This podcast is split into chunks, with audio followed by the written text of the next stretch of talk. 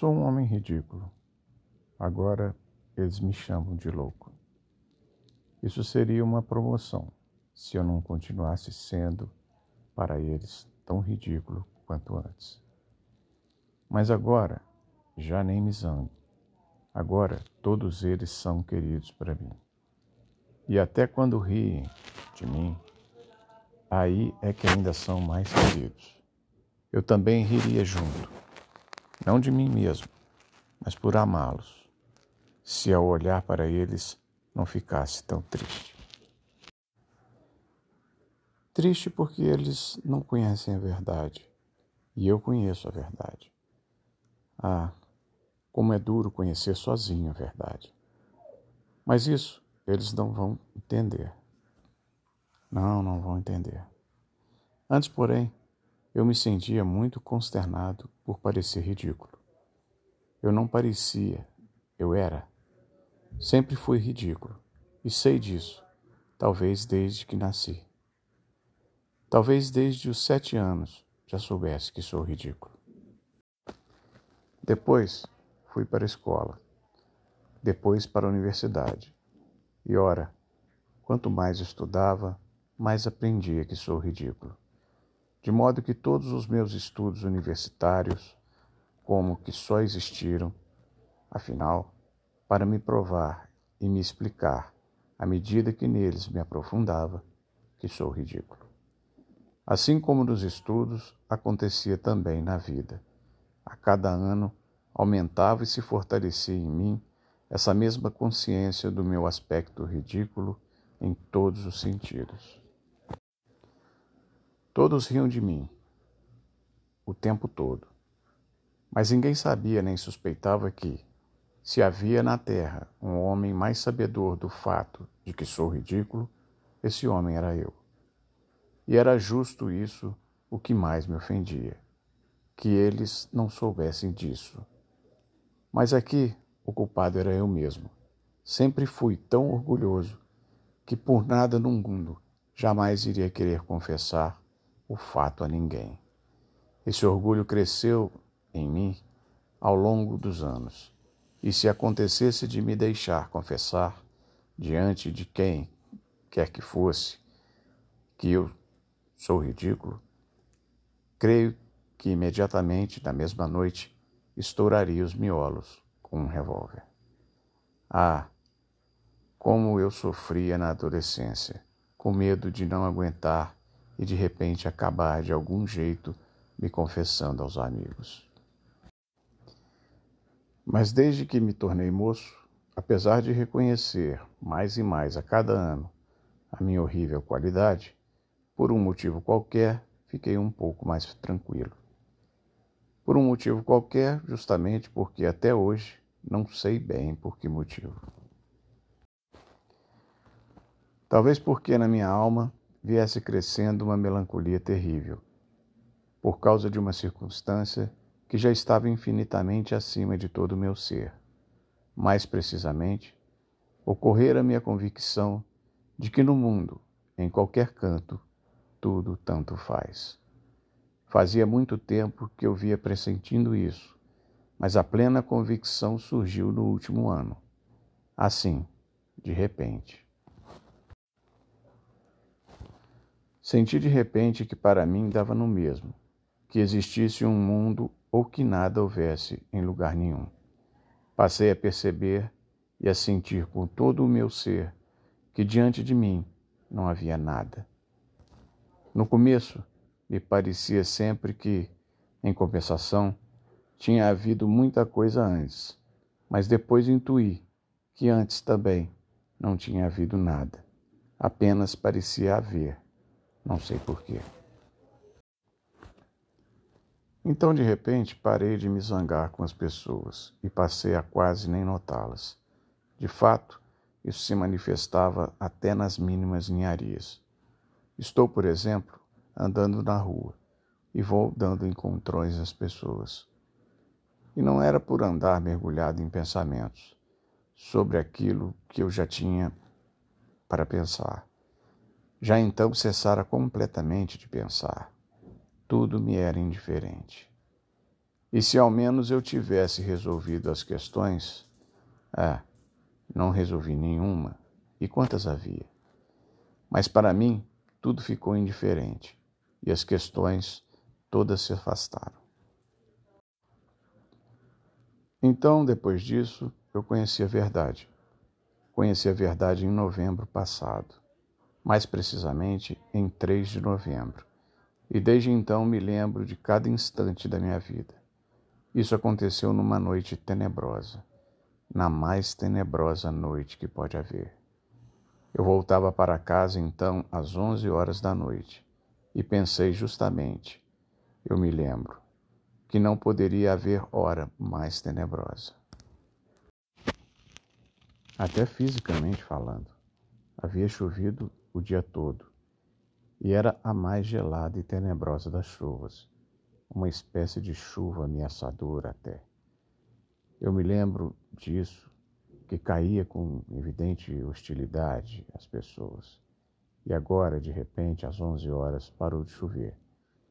E principiou uma umidade terrível, mais úmida e gelada do que a própria chuva, e tudo exalava uma espécie de vapor.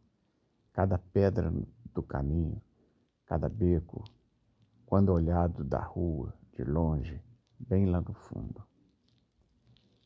Imaginei de repente que se o gás se extinguisse por toda parte, seria mais reconfortante mas com o gás aceso, o coração ficava mais triste, porque ele iluminava tudo aquilo.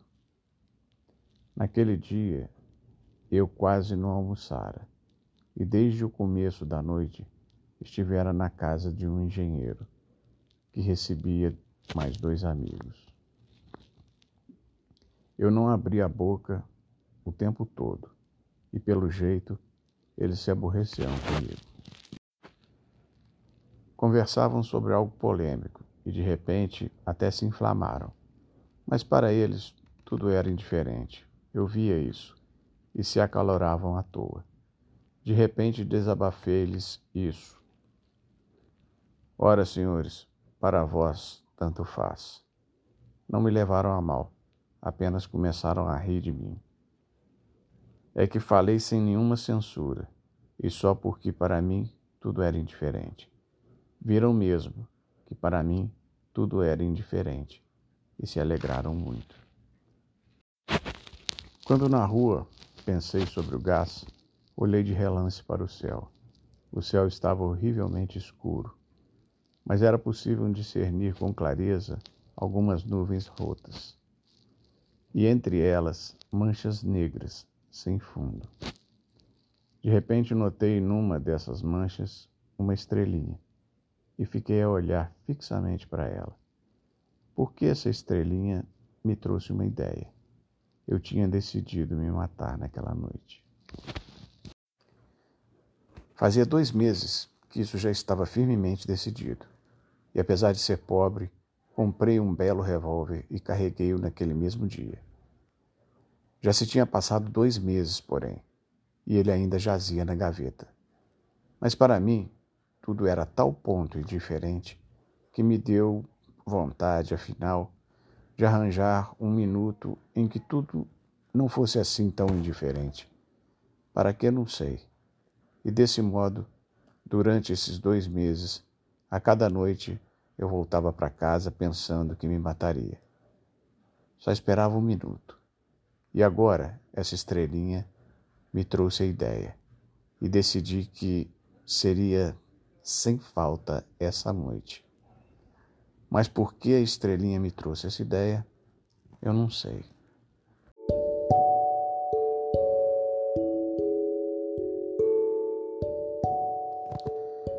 Então, enquanto eu olhava para o céu, de repente me agarrou pelo cotovelo essa menina. A rua já estava deserta e não havia quase ninguém. Ao longe, um cocheiro dormia nos Drotsker. A menina tinha uns oito anos, de lencinho e só de vestidinho, toda encharcada. Mas guardei na lembrança especialmente os seus sapatos rotos e encharcados. Ainda agora me lembro deles. Foram especialmente eles que me saltaram aos olhos. De repente, ela começou a me puxar pelo cotovelo e a me chamar.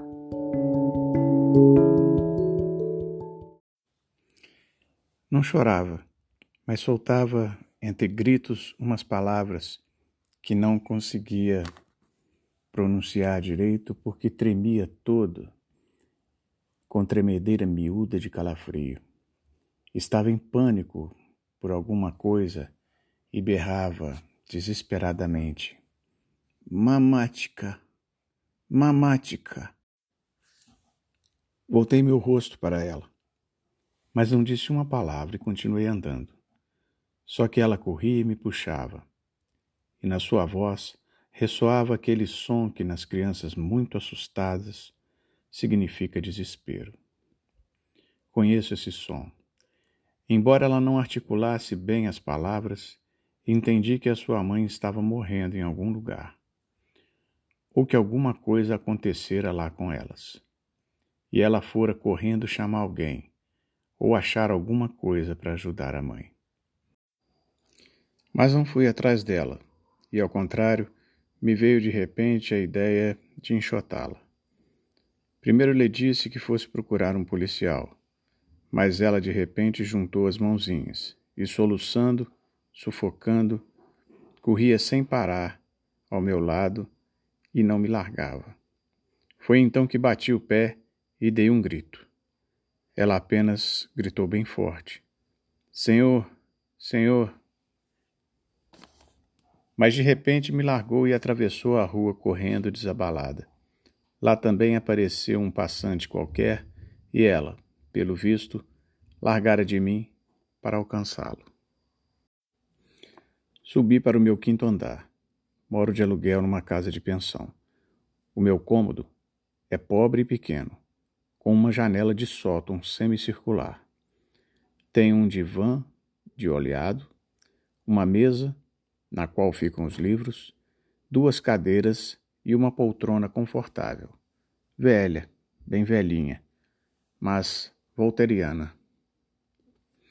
Sentei-me, acendi uma vela e comecei a pensar. Ao lado, no outro cômodo, atrás do tabique, a Sodoma prosseguia. Já fazia três dias que estavam nisso. Aí morava um capitão reformado, e ele agora tinha visitas. Meia dúzia de marmanjos que bebiam vodka e jogavam stoss com umas cartas velhas. Na noite passada houve briga, e sei que dois deles ficaram um bom tempo se arrastando pelos cabelos. A senhoria quis dar queixa, mas morre de medo do capitão. Os demais inquilinos daqui são só uma senhora baixinha e magrinha, mulher de um militar recém-chegada, e suas três crianças pequenas, que já caíram doentes na nossa pensão. Tanto ela quanto as crianças chegam a desmaiar de medo do capitão. Passam a noite toda tremendo e fazendo o sinal da cruz. E a menorzinha ficou tão apavorada que teve uma espécie de ataque. Esse capitão, sei bem, às vezes para os passantes da Nievsk e pede esmola. Não o aceitam em serviço nenhum, mas coisa estranha, e é para chegar aí que eu estou contando isso, o capitão, durante todo o mês que está morando conosco, não me causou nenhum aborrecimento. Desde o começo, é claro, esquivei-me de apresentações. Além do que, ele mesmo se entediara comigo logo no primeiro encontro. Mas não importava quanto gritassem atrás do tabique ou quantos fossem, tudo me era sempre indiferente. Fico sentado a noite toda e realmente não os ouço. A tal ponto me esqueço deles. A cada noite não consigo dormir até o raiar do dia. Assim já faz um ano. Passo a noite toda sentado à mesa, na poltrona, sem fazer nada. Os livros só leio de dia. Fico sentado e nem pensar penso. Me vêm assim umas ideias, mas deixo-as escapar. A vela arde até o fim numa noite. Sentei-me à mesa, em silêncio, tirei o revólver e coloquei à minha frente. Quando o coloquei, lembro, perguntei a mim mesmo: É assim? E com absoluta determinação respondi a mim mesmo: É assim. Ou seja, vou me matar.